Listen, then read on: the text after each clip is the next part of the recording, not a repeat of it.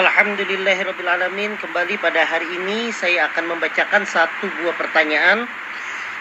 Assalamualaikum dokter. Waalaikumsalam warahmatullahi wabarakatuh. Saya mau bertanya Benarkah minuman berenergi seperti kerating deng atau kuku bima energi bisa menyebabkan gagal ginjal kronik? Saya adalah pekerja berat jadi sering kali meminum itu agar bisa bekerja dengan baik. Mohon pencerahannya Ustadz karena saya takut mengonsumsi itu setelah mendengar isu yang dikatakan tersebut dari Faid. Baik uh, Pak Faid atas pertanyaannya terima kasih.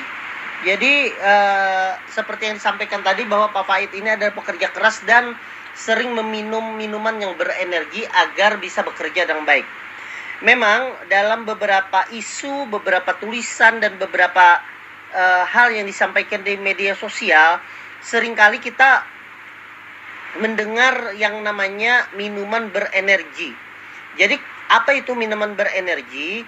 Itu minuman berenergi itu merujuk pada minuman kesehatan yang beredar di Indonesia yang bertujuan untuk meningkatkan energi, vitalitas dan kewaspadaan dari yang meminumnya sebenarnya istilah dari minuman berenergi itu kurang tepat.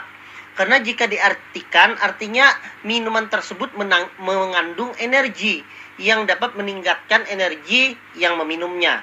Istilah yang cep, yang tepat itu cukup kita menyebutnya dengan minuman energi dengan arti yang sebetulnya. Karena minuman ini mengandung zat-zat yang diharapkan dapat meningkatkan energi bagi peminumnya. Zat utamanya apa saja? Seperti yang disampaikan tadi mereknya ya, disampaikan oleh Pak Faid tadi.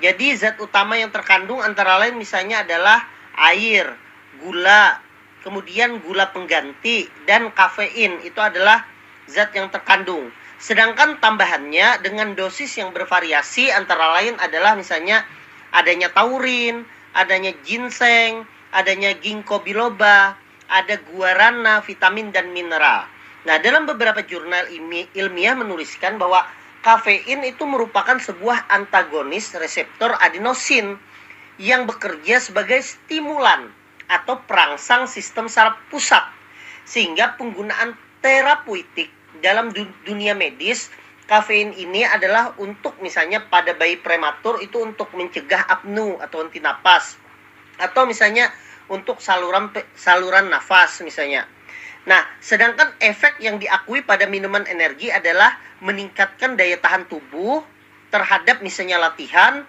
meningkatkan kognisi atau proses berpikir, kemudian mengurangi efek kelelahan dan kurang tidur.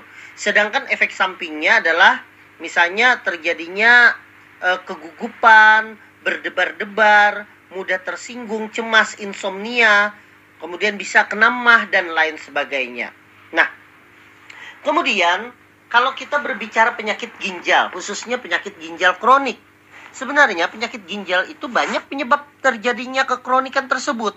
Misalnya karena gula darah yang tidak terkontrol, tekanan darah yang tinggi dan tidak terkontrol, ada batu ginjal, ada infeksi ginjal dan lain sebagainya. Tentunya kalau seseorang sakit ginjal, seorang dokter pasti akan menanyakan riwayat kepada pasien Kenapa sampai terjadi gangguan ini? Bagaimana faktor risikonya dan sebagainya. Nah, yang jadi pertanyaan, apakah kandungan dari minuman energi tadi yang seperti yang disampaikan tadi yang ditanyakan itu memang betul merusak ginjal ataukah ini hanya mitos saja? Nah, ini yang akan kita bahas. Nah, seperti yang dijelaskan tadi di awal bahwa kerusakan ginjal itu banyak penyebab dari misalnya tadi karena kelainan anatomi, kemudian karena adanya aliran darah ke ginjal yang menurun, kemudian adanya penyempitan pembuluh darah ke ginjal, kemudian adanya kista di ginjal dan adanya penyakit-penyakit degeneratif. Nah, bagaimana dengan minuman energi?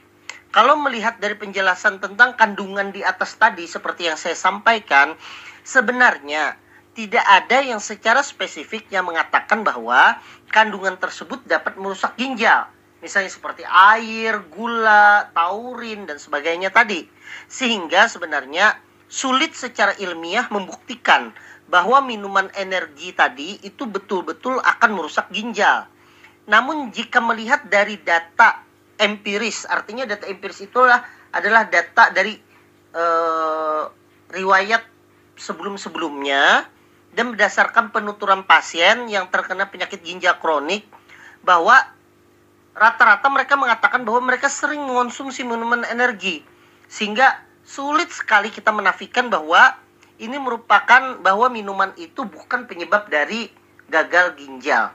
Jadi walaupun misalnya dari dari apa tadi dari kandungan tidak ada yang langsung, tetapi banyak sekali ya, pasien mengatakan bahwa memang kebiasaan minum minuman berenergi yang berlebihan yang menyebabkan dia kena ginjal.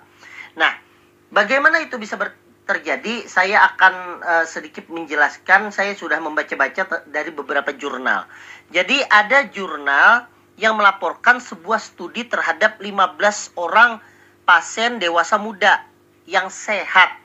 Kemudian mereka dilakukan percobaan dengan memberikan minuman energi 500 ml per hari dengan kandungan kafeinnya adalah 160 mg dan taurinnya adalah 2000 mg.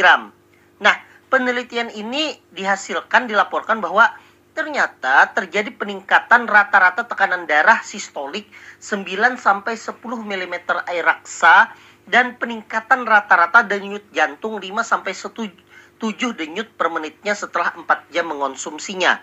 Artinya setelah mengonsumsi itu tekanan darah menjadi naik, denyut jantung menjadi naik. Jurnal tersebut tapinya tidak melaporkan adanya efek minimum terhadap ginjal. Tetapi di situ dilaporkan tekanan darah orang akan naik setelah diberikan minuman energi. Kemudian ada lagi saya baca di laporan penelitian oleh Alfiah Kurnia pada tahun 2002. Laporan tersebut merupakan sebuah percobaan pemberian minuman energi merek tertentu pada tikus putih dengan dosis yang telah disesuaikan sesuai dengan dosis tikus. Dari percobaan yang dilakukan dengan dosis yang berbeda-beda, dilaporkan bahwa pemberian minuman energi merek tertentu pada dosis 0,05 mikrogram mik, miligram per kilogram berat badan per hari, tampak tikus tersebut menjadi lebih hiperaktif dibandingkan dengan tikus kontrol, yaitu tikus yang tidak diberikan minuman energi. Pada pengamatan selanjutnya, pada kelompok yang dilakukan perlakuan tadi, yang diberikan minuman energi tak tadi, dengan dosis yang diberikan 0,05 mg per kilogram berat badan per hari, selama 35 hari ternyata menyebabkan kerusakan glomerulus dan kapsula Bowman di ginjal tikus. Nah, glomerulus itu adalah suatu jaringan di dalam ginjal yang berfungsi untuk menyaring racun-racun yang ada di darah untuk dibuang ke urin. Nah, kalau ini rusak, apa yang terjadi? Tentunya racun ginjal akan meningkat dan menyebabkan terjadinya penyakit ginjal pada tikus.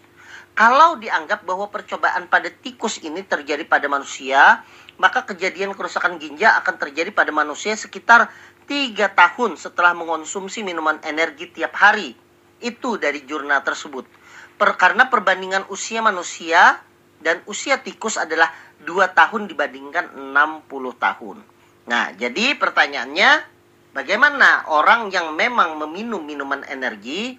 Nah, seperti yang disampaikan tadi bahwa minuman energi itu merupakan suplemen untuk membantu seseorang yang sedang membutuhkan mood booster. Yaitu untuk menyelesaikan misalnya pekerjaan yang berat. Tentunya efek yang menguntungkan yang diperoleh dalam hal ini sehingga seseorang yang mengonsumsi mendapat keuntungan yang diharapkan adalah dengan meningkatnya energi atau mood booster tadi.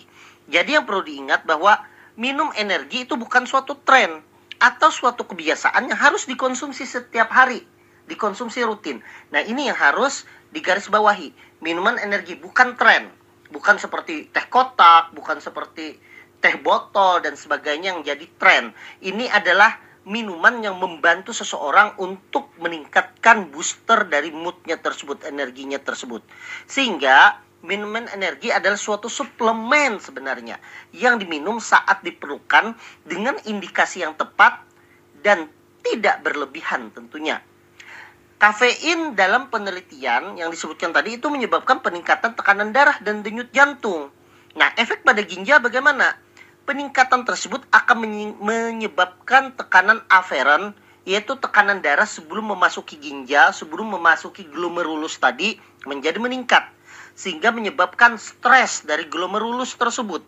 Yang mana jika kejadian ini terus-menerus terjadi, maka akan berakibat menjadi terjadinya kerusakan glomerulus dan terjadinya kerusakan fungsi ginjal. Hal ini senada tadi dengan penelitian yang saya sebutkan tadi yang dilakukan terhadap tikus putih yang akhirnya menyebabkan terjadinya kerusakan ginjal. Yang harus digarisbawahi adalah peningkatan tekanan darah tersebut karena efek kafein yang terkandung dari minuman energi. Artinya segala sesuatu yang memiliki kandungan kafein tentunya memiliki efek seperti yang saya sampaikan. Nah, kopi dengan kandungan kafein yang tinggi pun juga menjadi tidak baik ketika kita minum secara berlebihan. Hal lain yang perlu diperhatikan bahwa pasien dengan tekanan darah tinggi ketika mengonsumsi minuman energi yang mengandung kafein tentunya akan meningkatkan tekanan darahnya. Kemudian, pada pasien kencing manis, dia akan menyebabkan gula darah meningkat karena metabolismenya yang tinggi. Dan pada pasien dengan sumbatan saluran kencing seperti batu atau adanya pembesaran prostat, tentu akan menyebabkan ginjal menjadi bertambah bengkak karena kafein itu menyebabkan produksi urin meningkat namun tidak bisa keluar akibat tertahan sumbatannya. Jadi kalau diperhatikan sebenarnya bukan minuman energi yang menyebabkan kerusakan ginjal secara langsung, tetapi minuman energi akan memacu kerusakan ginjal melalui proses sistemik yang ada di dalam tubuh dan juga karena adanya penyakit yang mendasarinya terlebih dahulu. Jadi, menurut saya Jangan takut mengonsumsi minuman berenergi. Tapi dengan catatan ya, garis bawahi dengan catatan tidak berlebihan dan minum ketika diperlukan saja. Jadi kalau seandainya dikatakan minum setiap hari saya tidak menganjurkan hal tersebut. Tetapi kalau seandainya memang sewaktu-waktu saja karena ada beban pekerjaan yang berat yang mengharuskan memang harus diselesaikan, silahkan untuk minum minuman energi tersebut. Dan tentunya kita berpikir secara logika. Jika memang berbahaya, tentunya BPOM. BPOM itu adalah Balai eh, Pengendali Obat dan Makanan. Itu sudah menarik peredarannya di Indonesia kalau itu berbahaya. Jadi, minuman energi bukan untuk diamalkan, tetapi juga bukan untuk menyediakan energi tubuh, bukan untuk meningkatkan kesehatan. Dia bertindak sebagai stimulasi saja untuk mengubah energi siap saji yang ada di dalam tubuh kita menjadi lebih maksimal sehingga kita bisa beraktivitas lebih baik lagi. Itu saja mungkin yang biasa saya sampaikan. Semoga ini bermanfaat dan juga bisa menjadikan rujukan atau pencerahan bagi jemaah ataupun pendengar yang mendengarkan penjelasan dari saya ini. Semoga kita semua selalu diberikan kesehatan oleh Allah Subhanahu wa taala. Wassalamualaikum warahmatullahi wabarakatuh.